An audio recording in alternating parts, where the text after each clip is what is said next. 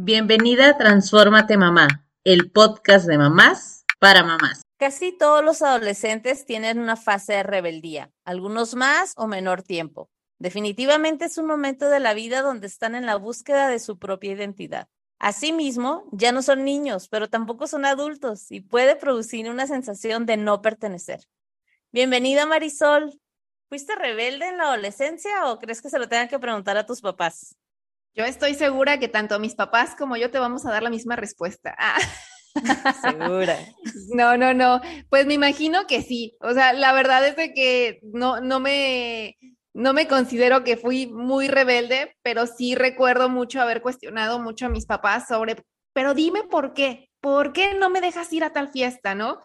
Y el no entender la razón ahora que soy madre, entiendo las razones y las preocupaciones de mis padres. Creo que me hubiera gustado que me las hicieran ver en su momento, pero bueno, ¿no? Eh, cada quien tiene sus herramientas, sus, formas de educar. No sé si cuando a mí me toque, si yo voy a ser capaz de poderle dar las razones a mi hija o no.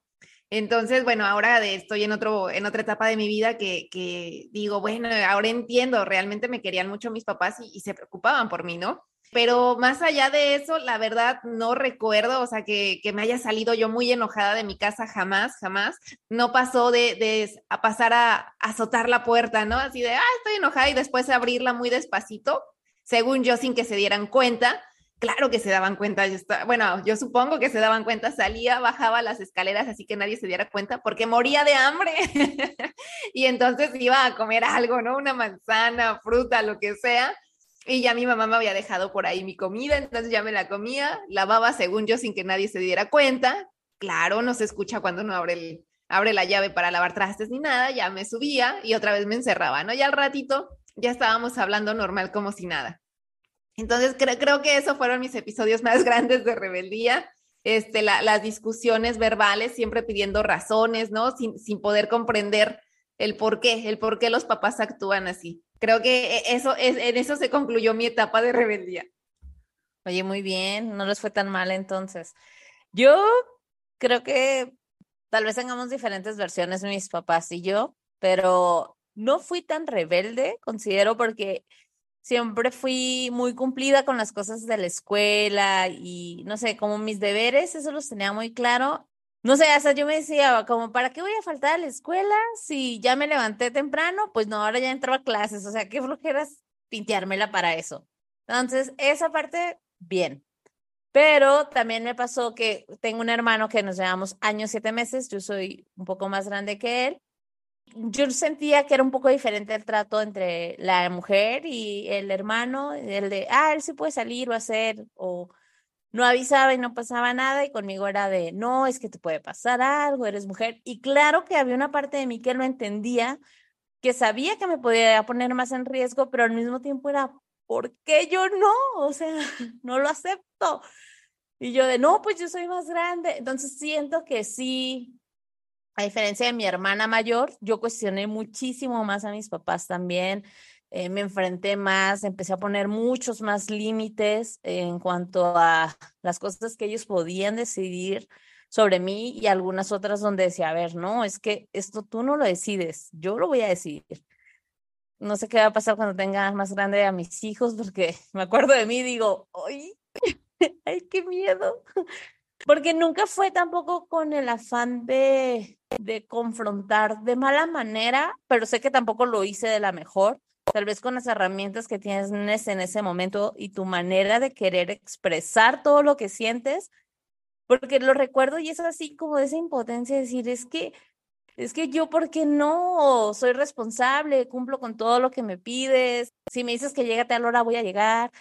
Siempre esa parte estuvo cubierta, como que la tenía controlada, pero no entendía tampoco esos ah, momentos donde mis papás decían que no. Y principalmente tuve esta situación con mamá. Mi papá era como más de lo que tu mamá diga, así que se la zapaba bien facilito el señor. Era de no, si tu mamá ya dijo que no, pues no.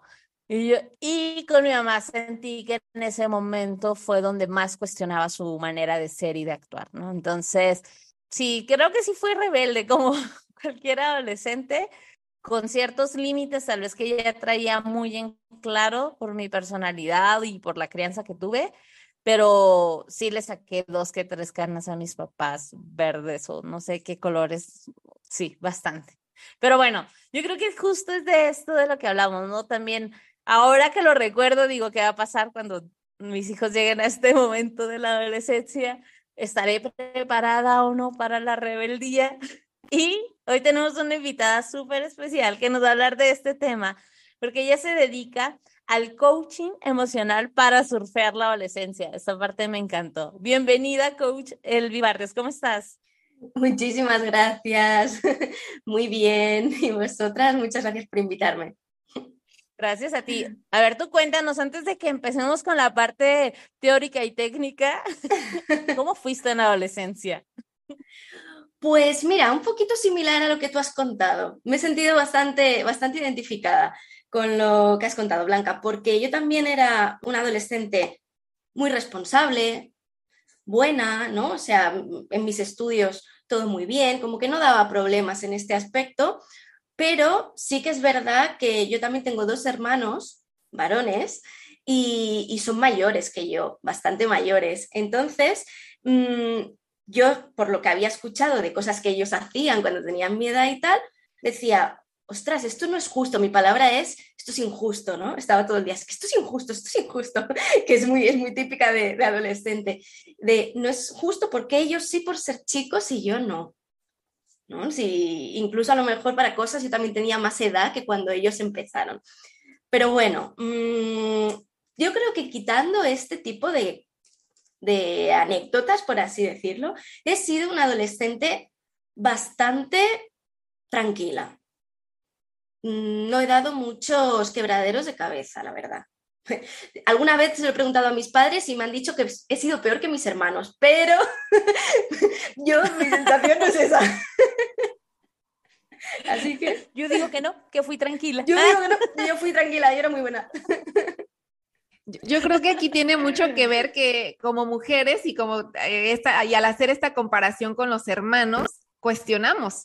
¿No? Cuestionamos de por qué a ellos sí, como decía Blanca, fíjate, ahorita que lo mencionó Blanca y ahorita que lo mencionas tú, Elvis, yo no, no lo veía como, yo no lo identifico como una rebeldía de mi parte, sino era así como tú bien dices, es injusto, o sea, no es ser rebelde, es hacer evidente algo que no debe ser, ¿no?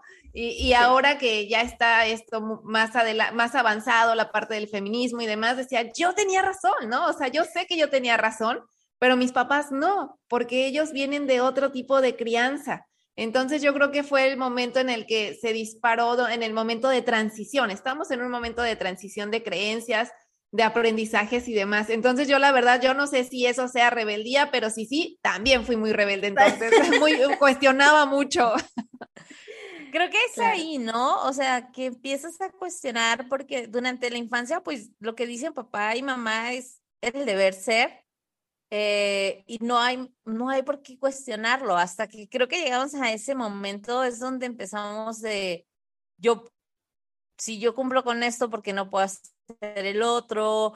Eh, no sé, todos los cambios, aparte, siento que todos pasamos por ese momento que somos incomprendidos y lo entrecomillo un poco, pero sí nos sentimos en ese momento, ¿no? De que no me siento como, no sé, yo recuerdo en las fiestas infantiles como que siempre hay una etapa de, de niños o ciertos niños que ya están en la adolescencia o empezando y que claro que quieren aventarse a los dulces y pegarle a la piñata y todo eso, pero al mismo tiempo es como de, ay no, porque ya estoy más grande, ya eso es cosa de niños y tú, por favor, eres un chamaco, métete a la piñata. Cuando que te vas a querer seguir metiendo como nosotros los adultos, pero como que empieza este juicio eh, interno, principalmente decir, debo actuar de esta manera, pero al mismo tiempo quiero que me trates de otra manera, no como en un niño chiquito. Entonces, Elvi, a ver, cuéntanos, ¿qué cambios viven los adolescentes? Pues es que esto que has dicho es muy importante porque están, mm, yo siempre lo defino como con una patita en cada fase, ¿no? Están en la, en la fase infantil, en la infancia, pero claro, también están desarrollándose para su mundo adulto. Entonces tienen momentos que incluso para ellos mismos son muy contradictorios, ¿no? Como esto que, decías de quiero hacer esto, pero quizá ya no debo. Y esto también le pasa a los padres, a las mamás y a los papás. Muchas veces es como, eh, lo veo desarrollado físicamente cuando hablamos de un adolescente, ¿no? Lo veo adulto, ha crecido, le ha cambiado la voz o, o lo que sea, y luego tiene comportamientos de niño. Y al final no sé cómo comportarme con ellos o con él, con el hijo o con la hija, porque no sé qué quiere. Es un niño, es una niña, no sé cómo actuar, ¿no? Es, es un adulto. Entonces, este, este impasse que tenemos ahí es como muy preocupante para tanto el adolescente como los adultos que están alrededor, que no saben bien bien cómo actuar. Y es que en la, en la adolescencia hay muchísimos cambios. Lo, que es la plasticidad del cerebro y todo el neurodesarrollo, que es desde que somos un, un fetito, ¿no? Se va creando, pero es que hay estudios ahora que dicen que hasta los 25 años el cerebro adolescente no está, o sea, el cerebro humano no está completamente desarrollado. Hasta los 25, claro, y tú dices, ostras, son, muchos años, ya no se considera ni adolescente, ¿no? Pues bueno, pues resulta que va como por etapas de desarrollo, el cerebro empieza como desde la parte eh, más posterior de la nuca y la última parte madurar del neurodesarrollo es la corteza prefrontal, que curiosamente es la parte del cerebro que mmm, inhibe algunos comportamientos, que controla impulsos, que nos ayuda a tomar decisiones más racionales. Toda esta parte que justamente los adolescentes siempre decimos que pecan, ¿no? De, no tenerla, que les falta. Pues ahora la, neurociencia nos indica que tiene un sentido, que, es lógico que sea así porque otras partes del cerebro tienen muchísima más fuerza, por ejemplo la amígdala, y es muchísimo más impulsivo un adolescente que un adulto. Si a esto le sumamos cambios físicos del resto del cuerpo que de golpe un día prácticamente se levantan y, les ha cambiado el cuerpo, les cambia la voz, se sienten extraños en su, en su cuerpo y hormonales, cambios hormonales también, pues tenemos un cóctel que, claro, hace complicada la adolescencia. Fíjate que hace un par de años eh, leí un ensayo donde comparaban eh, eh, este periodo posparto de las mujeres con el adolescente porque es muy similar, o sea, dura lo que tiene que durar meses, años, ¿no? Eh, y hay cambios hormonales, como dices, hay cambios de humor, el cuerpo cambia y entonces es un eh, tiempo de, de, aprender a autoconocerte, ¿no? De comprender qué es lo que pasa contigo y pues las emociones están a flor de piel. Totalmente, sí, sí, sí. Tiene, no, no conocía este, este estudio, este ensayo, pero me parece súper interesante porque es verdad, hay muchas similitudes ¿no? en, cuanto a, cambios y no deja de ser un momento que también se produce lo que le llaman la, poda neuronal, ¿no? que es todas las conexiones previas de la infancia que tenía, pues las que menos ha utilizado, las que menos le sirven, se recortan para que se creen otras nuevas y pues hay un cambio, o sea, es que es, es inherente al ser humano este cambio, por lo tanto, tenemos que tener esto muy en cuenta cuando pensamos en la adolescencia ¿no? y no, no demonizarla al punto que, que está. Entonces se vuelven rebeldes. Entonces se vuelven rebeldes muchas veces. O sea, mm, yo cuando trabajo con chicos y chicas adolescentes, el hecho simplemente de entenderlos ya es eh, terapéutico, por así decirlo ya cuando se sienten comprendidos, cuando no se sienten juzgados, cuando no se ven con este estigma social encima de tú no tienes ni idea, estás en la edad del pavo, eh, eres un niño, no, básicamente todos estos desprecios que se les hacen, o sois la peor generación ¿no? que, que ha existido, algo que, que ahora, por lo menos mm, aquí yo lo escucho muchísimo. Esta es la peor generación, la generación Z, jo, pues mmm, yo compartía esto en mis redes sociales no hace mucho tiempo que mmm, venía a decir que hace más de 2000 años Platón, Aristóteles, un montón de, sabios de entonces, filósofos, ya hablaban de la adolescencia de aquella época exactamente igual que hablamos ahora, en los mismos términos, diciendo que pasaban de todo, que eran unos irrespetuosos, que, no hacían caso a nada, que eran peligrosos y que era la vergüenza casi de, de las futuras generaciones que vienen, ¿no? Y dices, hombre, pues si hace ya más de dos mil años esto se decía, pues quizá tan mal no estamos, porque si no ya esto se habría extinguido la, humanidad, ¿no?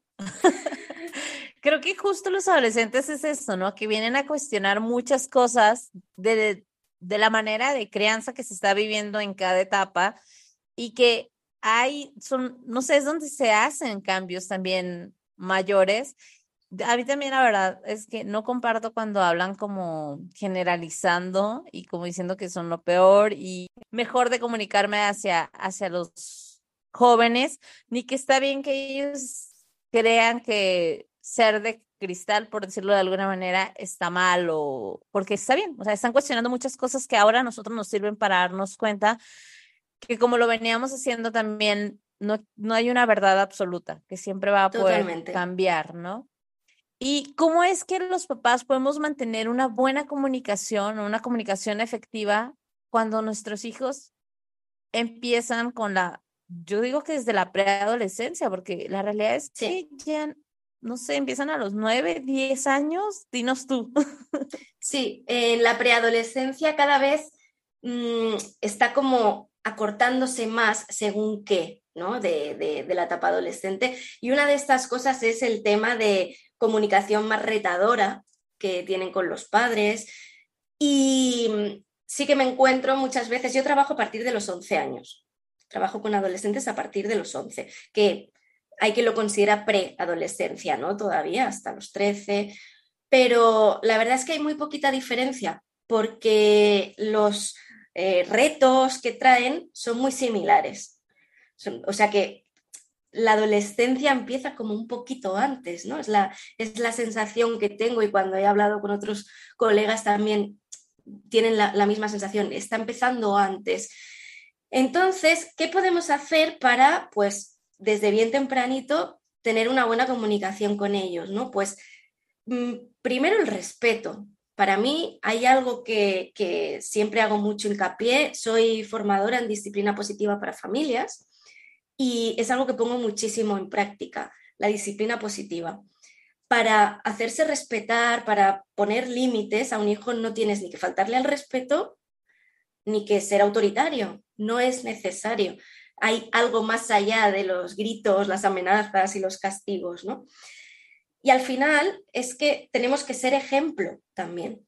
Si cuando estamos hablando con ellos de cualquier cosa, todos son gritos, malas palabras eh, y esta manera de comunicarnos con ellos es la que tenemos en el día a día, luego es imposible pretender que ese niño o esa niña que hasta entonces se callaba, quizá, ahora se calle, porque ya tiene mucha fuerza y dice, hasta aquí, que me estoy dando cuenta que tú no eres perfecto, ¿no? Que cuando soy pequeño pienso que tú eres, vamos, una divinidad casi. Lo que tú dices y haces va a misa, pero ahora no.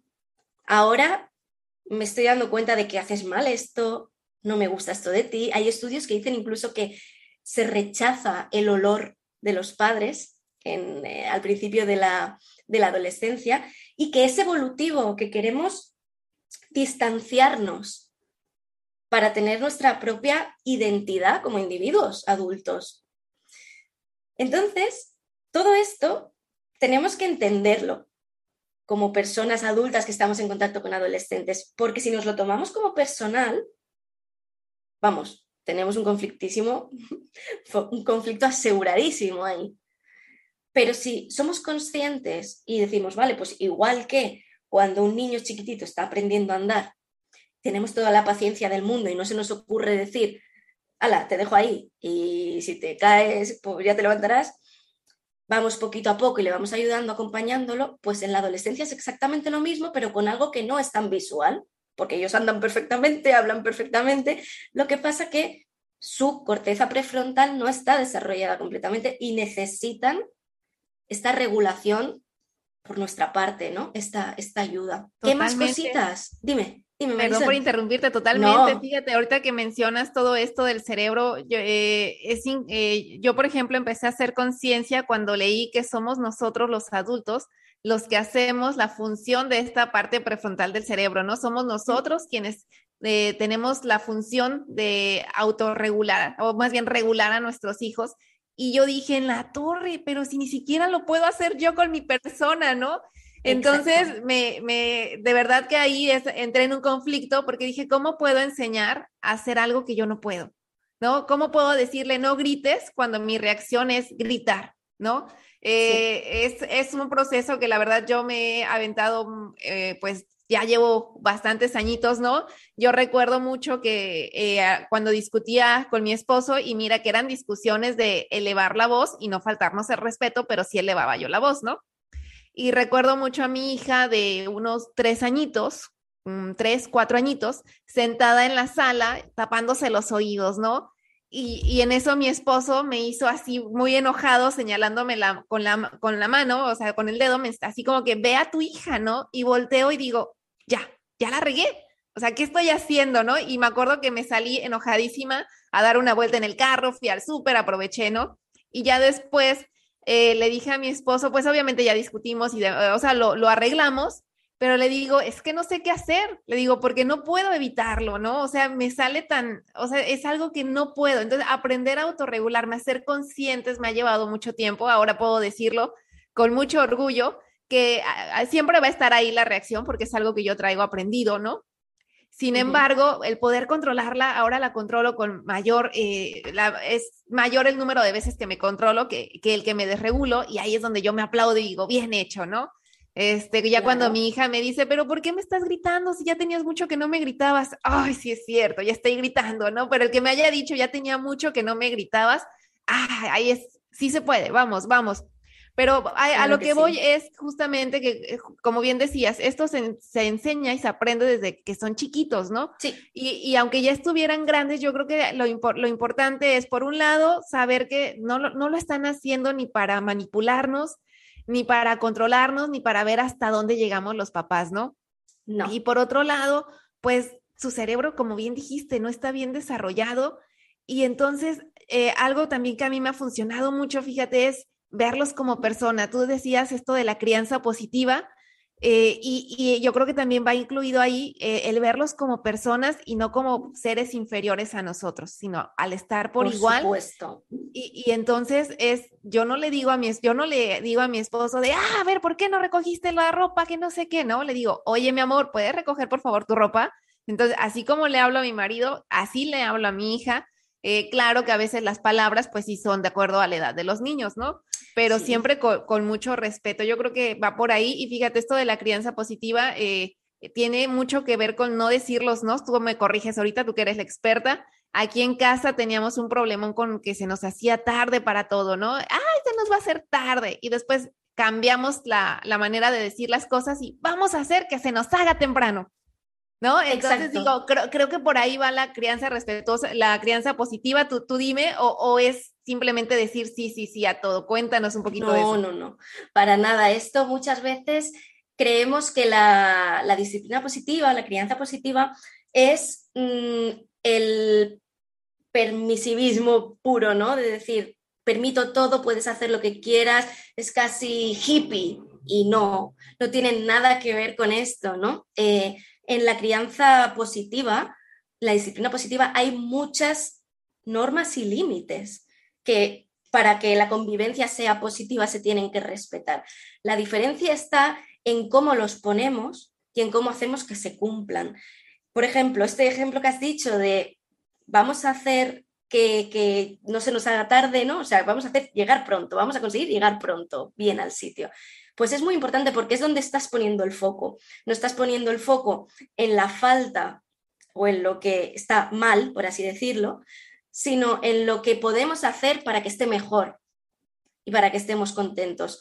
Pues al fin y al cabo es algo muy similar a esto. Es, mm, es, muy amplio, ¿no? El mundo de la disciplina mm, positiva, pero básicamente es respeto, amabilidad y firmeza. Son como los tres mm, pilares de la disciplina positiva para todo. A la hora de crear cualquier norma, pues en casa, por ejemplo, de, de convivencia, pues tener muy claras estas tres premisas.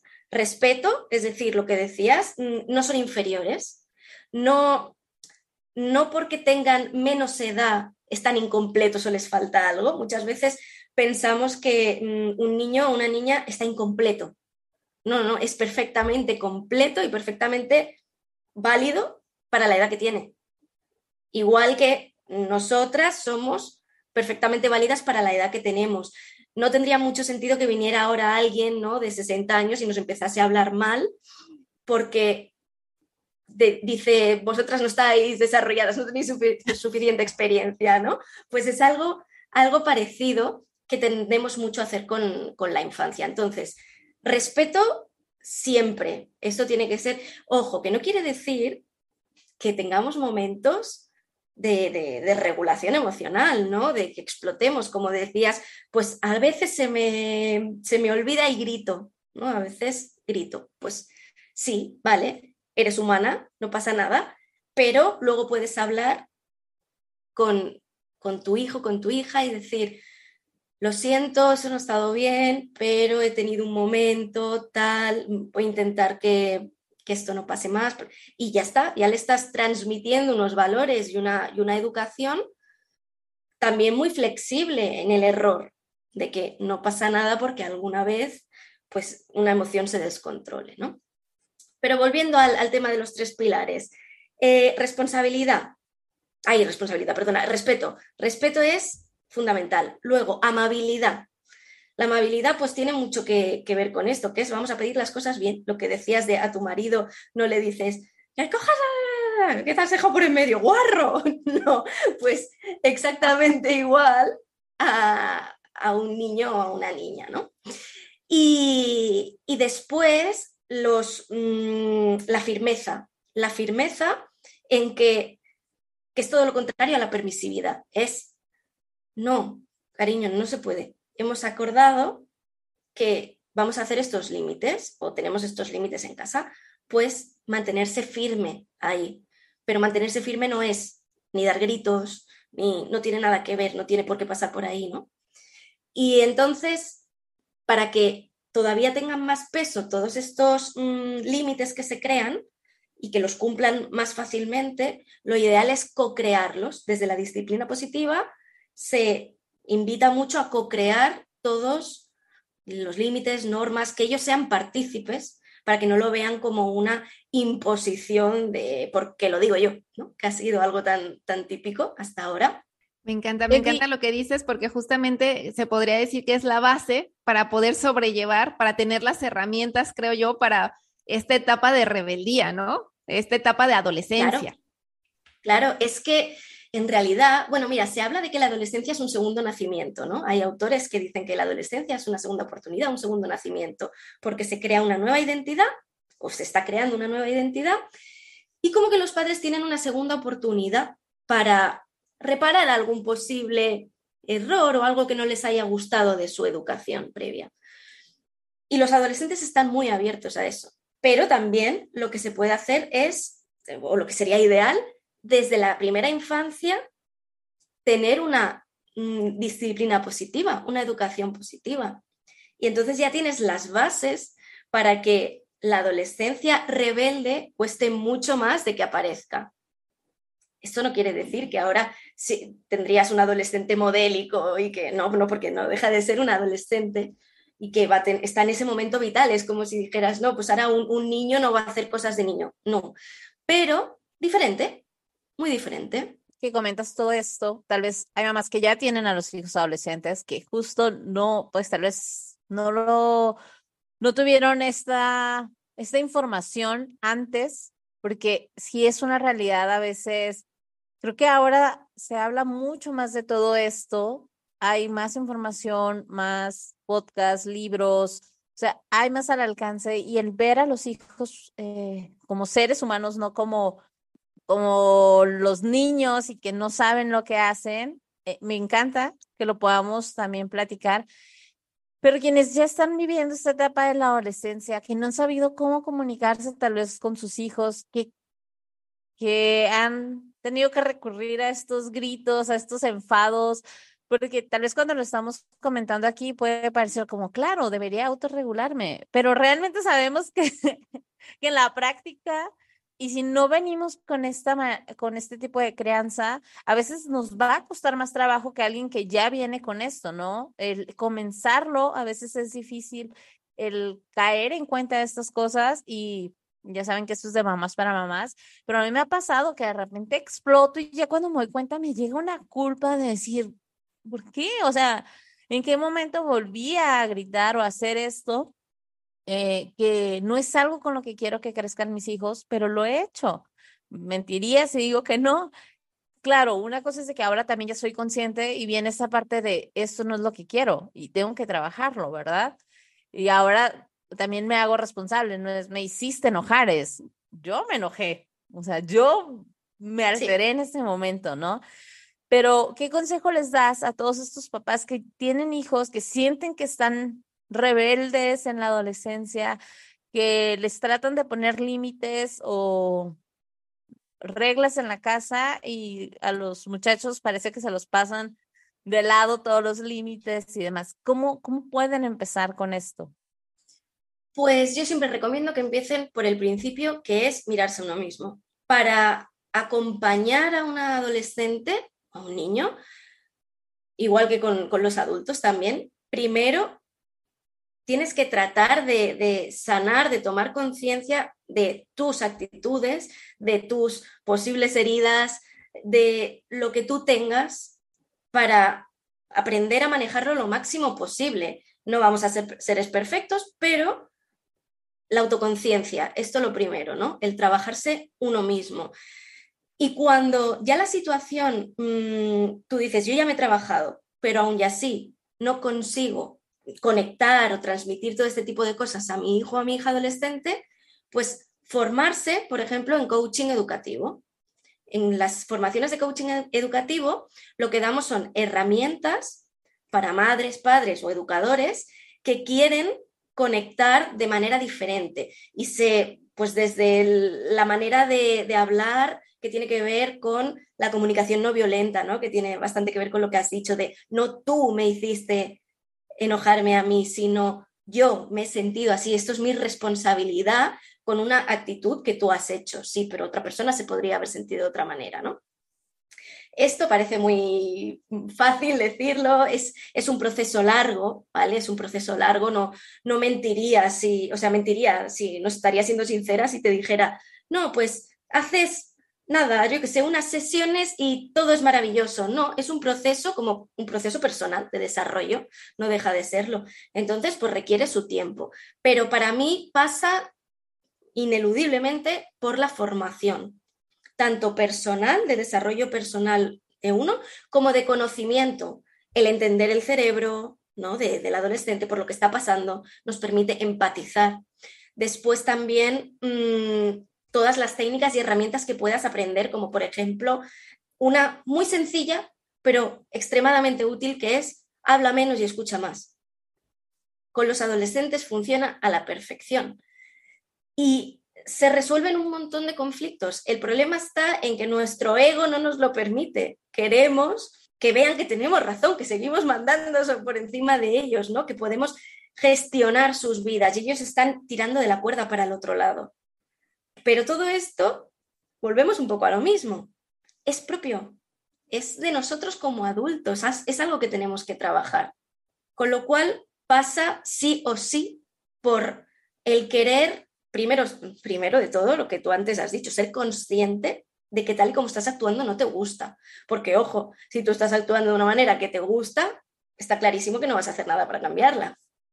Pero si ya dices, no me gusta esta manera de relacionarme con mi hijo, esta relación que tengo, no, no, estoy siendo mi mejor versión, pues es el primer paso para decir, vale, entonces para mí ya el segundo sería el autoconocimiento, ¿no? todo lo que es el desarrollo propio, acompañado de esto, herramientas que puedas tener para hablar y relacionarte de manera diferente con estos adolescentes que tienes en tu entorno, ¿no? Y yo creo que también es súper importante aprender a no culparlos, a no criticarlos, ¿no? O sea, si, si ya nos mintieron por irse con el amigo, si ya los cachamos en alguna mentirita, pues no culparnos, no, no criticarlos, ¿no? Eh, es algo que al menos aquí en casa hacemos mucho, tratar de no, no criticarnos entre nosotros y en lugar de eso, nosotros describimos, ¿no? Lo que estamos viendo. Oye, veo que me dijiste tal cosa, veo que sucedió, me sentí así, eh, en lugar de, de, estarles diciendo otras cosas, ¿no? Que, que los pudieran poner de manera, este, eh, a la defensiva, ¿no? de manera automática. Entonces, en lugar de decirle, y no quiero que me vuelvas a mentir y no quiero que vuelva a pasar, le digo, bueno, ¿qué podemos hacer para que no vuelva a, para que no vuelva a pasar, ¿no? Implicarlos, creo que siempre, tanto niños como adolescentes, es muy, muy importante. Y dependiendo la situación, yo creo que es importante volvernos detectives, ¿no? Y ver por qué está pasando lo que está pasando, por qué nos mintieron, porque falta confianza, porque simplemente es parte del aprendizaje de la vida, ¿no? Todos alguna vez creo que le mentimos a nuestros papás y tuvimos nuestra consecuencia natural, natural e impuesta por los padres, ¿no? Dependiendo del caso. Dependiendo si nos pillaban o no. claro, claro. Entonces yo creo que eh, eso también son buenas herramientas que pudiéramos ir aplicando, no importa la etapa del desarrollo de, en la que estemos con nuestros hijos. Totalmente. Y lo que decías es básicamente esto de la comunicación no violenta, ¿no? De no criticarnos, no señalarnos y sino, vale, pues hechos, hechos más objetivos, ¿no? Observo esto y yo siento yo mío. Entonces, a partir de aquí, pues acompañarlos a que cada vez ellos vayan desarrollándose más y lo que decías de detectives es muy, es muy importante porque al final ellos han mentido por algo. Hay una necesidad o bien no cubierta de no sé, confianza, de lo que sea. Y hay un motivo, hay una, en, PNL, en programación neurolingüística, decimos que detrás de cualquier conducta hay una, hay una intención positiva. No miente para hacerse daño. Nadie, nadie hacemos nada para hacernos daño, en principio, estando sanos mentalmente. Entonces, ¿qué le ha hecho hacer eso? Solo vemos la puntita del iceberg, pero ¿qué hay debajo de ahí, no? Más que mm, nos has mentido es que te ha hecho mentir. Y podemos sacar información muy útil de ahí. Y esto es cuando decía lo de escuchar más que hablar. Nos pasamos el rato mm, sermoneando a los adolescentes, ¿no? Es como si tuviésemos que educarles a través del sermón desconectan. O sea, y dicen, vaya chapa, qué pesada. Aquí se dice mucho en España, no me rayes, no me rayes, no me rayes, es, no, me, no, me, no me agobies, ¿no? Y al final es que, es verdad, les tenemos que acompañar a que ellos saquen sus propias conclusiones, que las pueden sacar perfectamente. Lo que pasa que, al no tener la corteza prefrontal madura 100%, pues necesitan nuestra heterorregulación aquí, necesitan nuestro acompañamiento, porque ellos mismos no pueden, pero no quiere decir que con nuestro acompañamiento no puedan. Entonces, dejémonos de tantos sermones hacia ellos y acompañémosles a través de preguntas y curiosidad y sin juicio a que vayan dando respuesta a sus, bueno, a sus problemas o lo que vayan teniendo en, en la vida. Elvi, ¿qué pasa cuando un papá está tratando justamente de tomar de manera diferente al adolescente, acompañarlo, hablarle de manera efectiva, pero estás con alguien o no sé, o, no están la pareja junta y tienen dos tipos de crianza del hijo o estando en la misma casa tienen dos tipos de crianza porque papá opina de esta manera y mamá de esta otra. ¿Qué sucede aquí para los hijos y por qué es importante también como padres llegar a acuerdos acerca de, de cómo se va a estar llevando la crianza de los hijos. Sí, esto es un conflicto muy habitual. Padre y madre, diferentes visiones, diferentes experiencias vitales en sus infancias, diferentes aprendizajes y lo vuelcan en sus respectivos hijos de, de pues, a su manera, ¿no? Y aquí empieza el primer conflicto de el niño está como medio, a veces, ¿no? Como, o el adolescente como un árbitro viendo cómo uno dice una cosa, otro dice otra cosa. Yo aquí siempre aconsejo que el, el, que está dispuesto a hacer el cambio, porque a veces me encuentro, por ejemplo, que la madre más habitualmente, es la que viene a sesiones y es la que está dispuesta a hacer el cambio, ¿no? Y el padre dice, son tonterías, una buena hostia, y se le quitan las tonterías y están como en extremos muy opuestos, ¿no? Y digo, vale, mm, lo primero de todo, sé ejemplo en todos los aspectos. Tú céntrate en tu proceso, en tu foco, en tu cambio de ahora, aprende tus herramientas y aplícalas. ¿Que se quiere unir en un futuro porque ve los resultados? Bienvenido sea. Que no, mientras tanto, no entres en conflicto con él, porque entonces ya no estás aplicando lo bueno, lo, armonioso, ¿no? De, la disciplina positiva en casa, porque estás teniendo un conflicto no con tu hijo, pero sí con tu marido. Al fin y al cabo, el conflicto ahí está, ¿no? Para mí, eh, no podemos cambiar a la, otra persona, esto no, no, debería de, de, ser la misión de, de ninguno de nosotros, pero nosotros mismas sí, pues adelante y a ver qué pasa. Muchos casos, yo me he encontrado con, con, muchos casos, sobre todo antes cuando trabajaba con infancia más que con adolescencia, que eh, madres que venían a, a, charlas y a talleres de educación positiva y padres que no querían saber nada, no decían, tonterías. Y al ver cómo aplicando herramientas y pasitos poquito a poco iban habiendo cambios en casa, se interesaban un poquito. Ya empezaban a, bueno, y veías como a lo mejor cuando hacíamos unos talleres de, de ocho, una serie de ocho talleres, por ejemplo, en los últimos aparecía algún padre.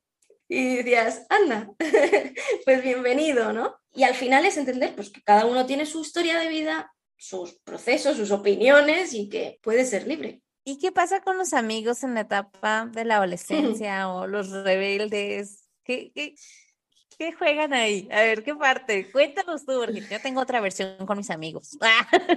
a ver, a ver, ¿qué versión tienes tú con tus amigos? No, no, no, que justo era, eh, pues tal vez con quienes sentías que más te entendían, porque pasaban por las mismas situaciones. Entonces, si yo les comentaba algo a ellos, que ahora lo pienso, ¿no? Digo, bueno, había consejos como que no estaban tan buena onda, pero pues te lo dan desde su experiencia también, ¿verdad? Que, que espero, que espero que me hubieran dicho. Entonces, son tal vez con las personas que más afín me sentía, voy a hablar por mí en este momento, como que más afín me sentía y que podían entender la situación. Entonces, ¿cómo influyen los amigos en todo esto? Muchísimo. Eh, son un pilar eh, brutal porque el grupo de iguales, ¿no? de los que son de, tu misma edad, que están en la adolescencia contigo, pasan a ser prácticamente el foco principal. No quiere decir con esto que las figuras de referencia que hasta ahora habían sido tus padres no te importen, no los quieras, no para nada, o no los necesites, los necesitas y mucho, pero de una manera diferente. Ahora ya quieres que estén ahí. A veces se les tacha de egoístas, ¿no? A los adolescentes, porque es como, para lo que te interesa quieres que esté y para lo que no, no. Sí, pero es natural y es, es, es humano y va con el, con el desarrollo, no es nada contra ti. Es que ahora sus iguales son los que están experimentando lo mismo, con los que se siente em, comprendido, como, como decías en tu caso, ¿no? ¿Qué te pasaba? Y a los que quieres pertenecer. la necesidad de pertenencia, que la tenemos de pequeñitos o, de, antes de la adolescencia también, de, con la familia, ¿no? con el plan familiar, con los padres, ahora se mueve al círculo social entre iguales. Y queremos pertenecer, queremos sentirnos aceptados y aquí entran también las hormonas a, hacer sus funciones, ¿no? Y es que hay bastantes estudios que dicen que tanto chicos como chicas en la adolescencia con el círculo de iguales actúan de manera diferente.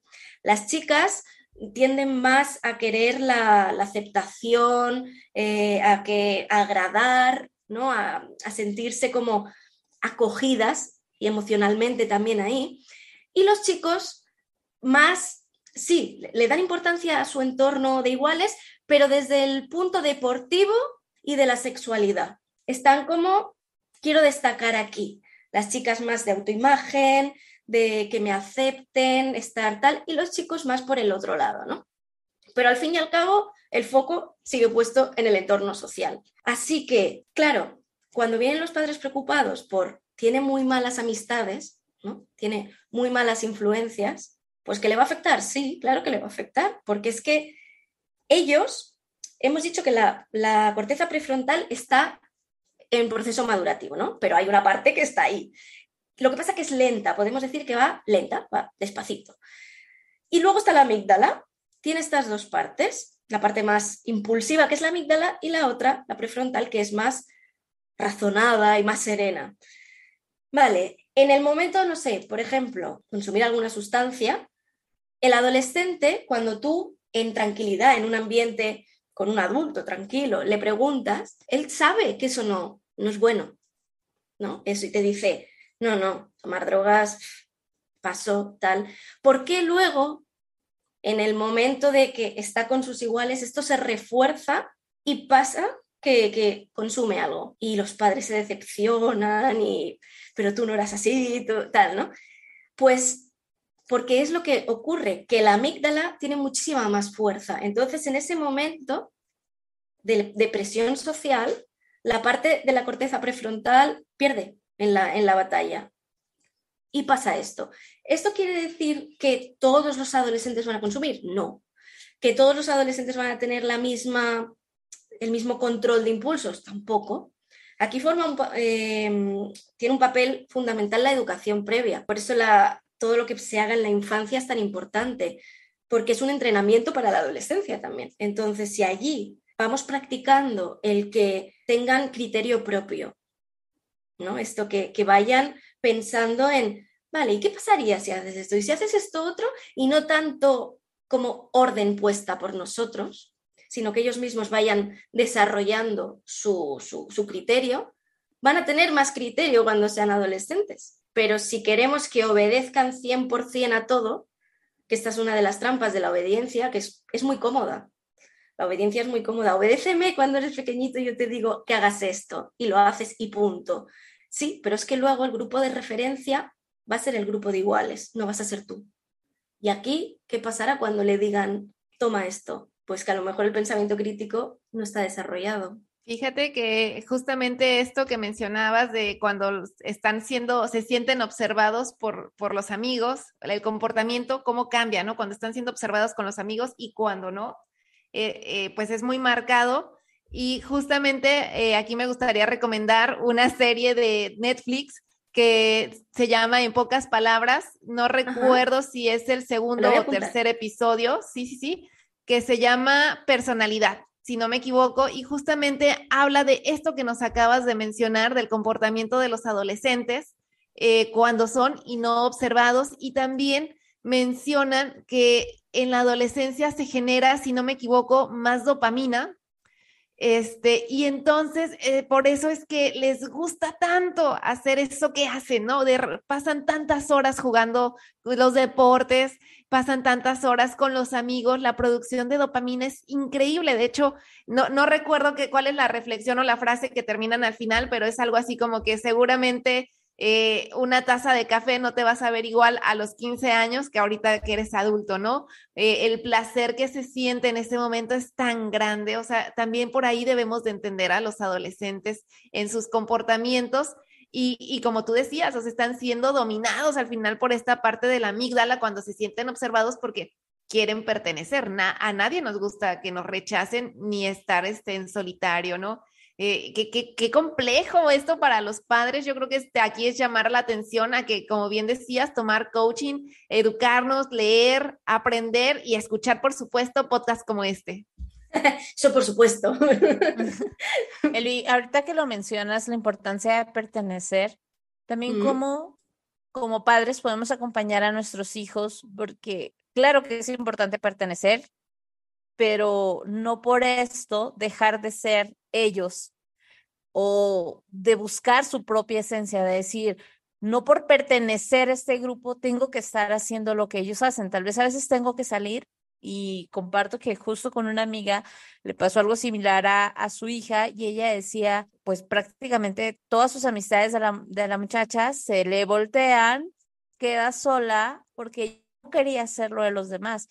Y claro que dices, qué valiente, qué valiente decir, no voy a seguir el juego de las demás personas, pero también cómo queda ella, su persona, de cómo se va a sentir por no pertenecer. Entonces, no sé, esta parte siento que tal vez también como papás quedarnos no solo observando, porque claro que hay que tomar acción, pero claro que va a doler ver alguna situación donde tal vez tu hijo deja de pertenecer a este grupo donde siempre se había sentido cómodo. Es muy doloroso para, para los padres, para el adolescente también, y son aprendizajes de vida. O sea, al final, bueno, mm, estuvo en un grupo, si ahora no pertenece porque han ido por otros caminos que él o ella, con buen criterio, cree que no son positivos para ella o para él, pues sí, tendremos que acompañar esta frustración, esta tristeza, este duelo que pase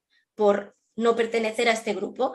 Pero aquí es muy importante la autoestima, el que vea que sí, la necesidad de pertenencia la tenemos todos los seres humanos, a nadie nos gusta ser rechazados y en primera infancia y adolescencia esto todavía es más, está más en auge, ¿no? Pero hay una cosa principal que es la autoestima, el que algo que tenemos que desarrollar desde pequeñitos y es el autoconcepto, el decir, yo soy perfecto como soy, no necesito la aprobación del otro para yo sentirme más o menos válido. Y aquí una vez más, los padres en la infancia somos los entrenadores de esto, padres y educadores, porque si nosotros juzgamos y ponemos etiquetas a los niños y a las niñas cuando son pequeños, van a estar pendientes todo el rato de nuestra aprobación, de tú eres tal o esto no me gusta y qué hay de lo que a ti sí. Entonces, si creamos una personalidad más o una autoestima más sumisa en ese, en ese aspecto de lo que los demás te digan te hace a ti ser una persona más valiosa o menos, en la adolescencia tendrán más tendencia a cometer según qué, qué conductas que les puedan suponer más riesgo para ser aceptados, porque han sentido o han tenido un aprendizaje previo de que tenían que ganarse esta pertenencia, este amor. No era un amor incondicional el que les estábamos dando, sino que era condicionado a según qué. Si te comportas así, no, esto se oye muchísimo. No te quiero. Si haces eso, no te quiero. Si haces esto, claro, al final que estás aprendiendo a comportarte de manera determinada para ser aceptado. No hay ninguna diferencia a la etapa adolescente, comportarse de manera que te están diciendo para ser aceptado. Entonces, la adolescencia, una segunda oportunidad para aprender y hacer cosas diferentes a, las que se ha hecho en, la infancia, pero sin duda la infancia sigue siendo el primer motor de, de aprendizaje y de contacto con el mundo, ¿no? Y educativo. Hablando esto de pertenecer y la importancia, eh, hace poco leí en redes sociales, debo admitirlo, algo que me gustó mucho y hacía, eh, hacía mención de esto, de enseñarle a nuestros hijos la diferencia entre pertenecer y encajar, ¿no? Y que pertenecer, tú perteneces donde te aceptan tal cual eres, donde no necesitas demostrar nada ni la aprobación. Y cuando tú ya necesitas eh, demostrar que, ¿no? Que, que, sí perteneces ahí, e, eso ya es encajar, eso ya es más superficial, ¿no? Mm. Entonces, eh, de enseñarles qué es lo que quieres, pertenecer o encajar, ¿no? Porque lo, importante y, lo que debemos eh, siempre redirigir nosotros es hacia la pertenencia, pero pertenencia con amor, ¿no? Pertenencia, como tú decías, donde se, se alimente esta autoestima en, los, en los adolescentes. Sí, es, eh, yo esto lo había escuchado hace mucho tiempo, ya ni lo recordaba, me lo acabas de recordar, lo de la diferencia con encajar, es verdad, sí, sí, de que si tenías que forzarlo, tú ahí estabas intentando encajar, ¿no? Forzarte a encajar, pero no estabas perteneciendo. ¿Cuántas cosas hemos aprendido? Definitivamente algo de las cosas que siempre se quedan en los episodios es la importancia de trabajar en nosotros y más en todos estos tipos de temas. Nos damos cuenta de como mamás y como papás lo importante que es, pues primero mirar hacia adentro para poder hacerlo mejor hacia afuera con nuestros hijos. Y me encantaría que nos dieras un consejo y nos explicaras cómo es que Elvi Barrios puede ayudar a otros papás en este proceso de la adolescencia con sus hijos? Consejo a modo resumen de lo que hemos hablado, diría rebajar expectativas negativas de la adolescencia, ¿vale? Entender la adolescencia como lo que es, una etapa más, con sus cosas normales, buenas y, menos agradables, eh, que aprendan, que aprendan muchísimo sobre esta etapa, eh, desde el cerebro a los cambios hormonales, a lo que necesitan para poder empatizar y conectar con ellos, que traten de recordar sus, sus adolescencias propias, porque muchas veces desconectamos. La memoria aquí juega una, mala pasada, ¿no? Y creemos que éramos idílicos en la, en la, adolescencia y en realidad, como yo te decía al principio, yo era muy buena. Si le pregunto a mis padres, mm, la cosa sería un poquito diferente también, ¿no? Entonces, recordar cómo tú te sentías, lo que necesitabas, lo importante que eran tus amigos, los dramas que tenías por cosas que los adultos te decían, vaya gilipollez, ¿no? Vaya tontería. Pero en cambio tus iguales te entendían esos dramas, esos amores de, la adolescencia. Recordar todo esto va muy bien para decir, vamos a calmarnos porque no es tan, tan mala como, como creemos, ¿no? Es natural. Ahorita que lo mencionas, justo hace un tiempo platicaba con unas amigas, de, nos conocemos desde la secundaria, entonces eh, estábamos hablando ahorita de nuestros hijos, la, la, la, los trabajos, lo cansado, el tráfico, lo que tú quieras, y recordábamos de, y saber que hace algunos años, en la adolescencia, lo único que nos preocupaba era que Panchito, para no decir los nombres de los muchachos, no nos volteaba a ver o, ay, me siento triste porque, no sé por qué, pero me sentía triste un día. Entonces, ahorita que lo estás mencionando es cierto, o sea, yo con ella siento que siempre puedo regresar a esos momentos de que nos acordamos de cómo lo vivíamos la secundaria, la prepa, el primer amor, el que si te volteaba a ver el muchacho, no te volteaba a ver el muchacho. Y claro, ahora nos reímos de decir, uy, qué, qué buenos problemas teníamos en ese tiempo, o sea, que tal vez ahora vemos como problemas menores, pero sí, en ese momento era lo más importante que podía existir si te veían o no te veían, o quién te veía haciendo qué, ¿no? Sí, sí, es que en, coaching tenemos eh, una, una máxima, por así decirlo, ¿no? que yo la aplico siempre, que es entrar en la sesión con la edad del cliente. Esto no quiere decir que te conviertas en niño, no ocurre, o en adolescente, pero con la mentalidad de entonces, no desde tu mentalidad adulta que ves las cosas con tu visión de ahora, no, no, cómo las está viendo él. Porque es que si no, te vas a pasar el rato diciendo, vaya tontería, eso no es un problema, ya verás cuando seas mayor. No, no, es su vida ahora, es su problema, es su mundo. Entonces, métete en ese, ¿no? En, en, ese mundo. Y yo ahora mm, también, el otro día, en relación a esto que has dicho con las amigas, un amigo guardaba cartas mías nosotros nos escribíamos cartas.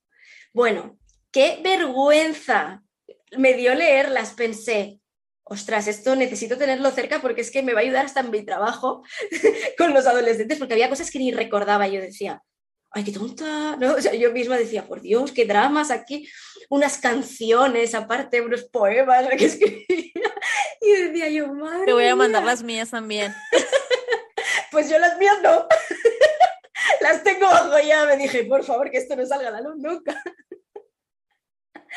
Entonces, al final, bueno, pues es entender eso, ¿no? Y por eso volver a la adolescencia es muy importante, volver mentalmente recordando, ¿no?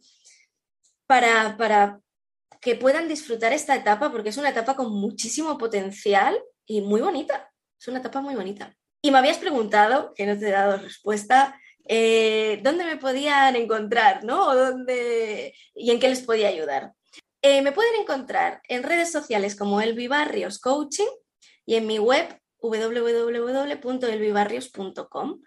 Y los servicios que ofrezco son tanto de coaching para adolescentes, es decir, acompañamiento directo a los adolescentes en áreas de su desarrollo como el talento, la comunicación, la conducta, la inteligencia emocional.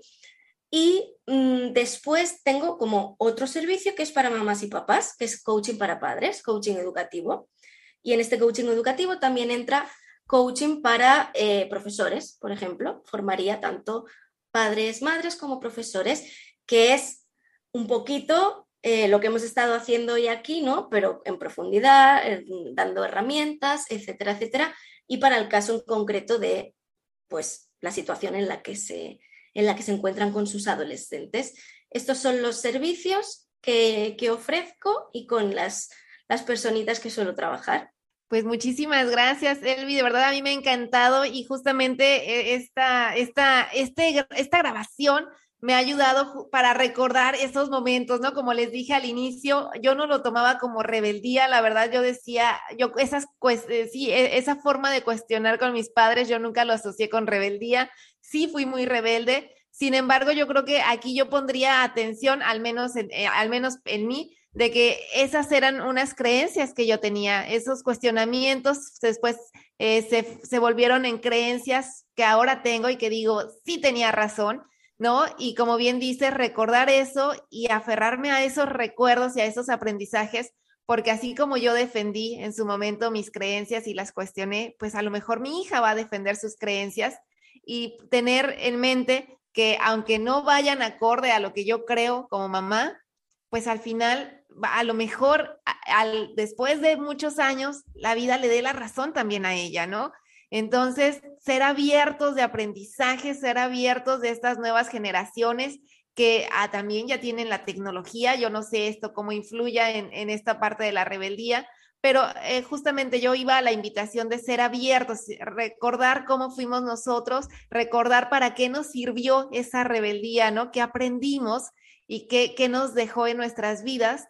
Y pues entender o comprender experimentar esta etapa de vida a, nuestros hijos. Muchísimas gracias por todo lo que nos compartiste y por favor, todas a darle seguir ahí en sus redes sociales. Muchísimas gracias a vosotras, se me ha pasado volando, he estado súper a gusto, así que muchísimas gracias por la invitación. No, muchas gracias a ti, de verdad. Eh, nos está recordar y creo que es importante esto para las mamás, para los papás que están escuchando el episodio, poder recordar nuestra adolescencia, ¿verdad? Volví a conectar con esos momentos y esos dramas de que para mí eran lo más importante. Y como decía Marisol, hubo cosas que me aferré y hubo cosas que también dije, no, esta creencia tampoco me gusta. Ya cuando crecí me di cuenta de que pues lo cuestioné y todo, pero siempre sí quería, como lo decían papá y mamá, con algunas adecuaciones, pero, pero al final poder tener este punto de referencia, conectar con nosotros mismos y ver cómo podemos conectar con nuestros hijos. De verdad, gracias, Elvi, por acompañarnos en este episodio, donde hablamos de lo difícil que puede ser educar a nuestros hijos adolescentes. Sin embargo, si se consigue, esas enseñanzas se las van a llevar para toda la vida a nuestros hijos. Te invitamos a seguirla en Instagram en arroba Elvi está aquí en la descripción del episodio. Vas a poder con un clic ir directamente a seguirla. Y gracias por escuchar este episodio. Si te gustó, te pedimos que lo califiques con cinco estrellas, que lo compartas con otras mamás. Te invitamos a seguirnos en Instagram en arroba transformate mamá y escucharnos la próxima semana en otro episodio del podcast de Mamás para Mamás. Transfórmate, mamá. Gracias por escuchar este episodio. Si te gustó, te pido que lo califiques con 5 estrellas y lo compartas con otras mamás. Te invito a seguirme en Instagram en arroba mamá y escucharme la próxima semana en otro episodio del podcast de mamás para mamás. Transfórmate mamá.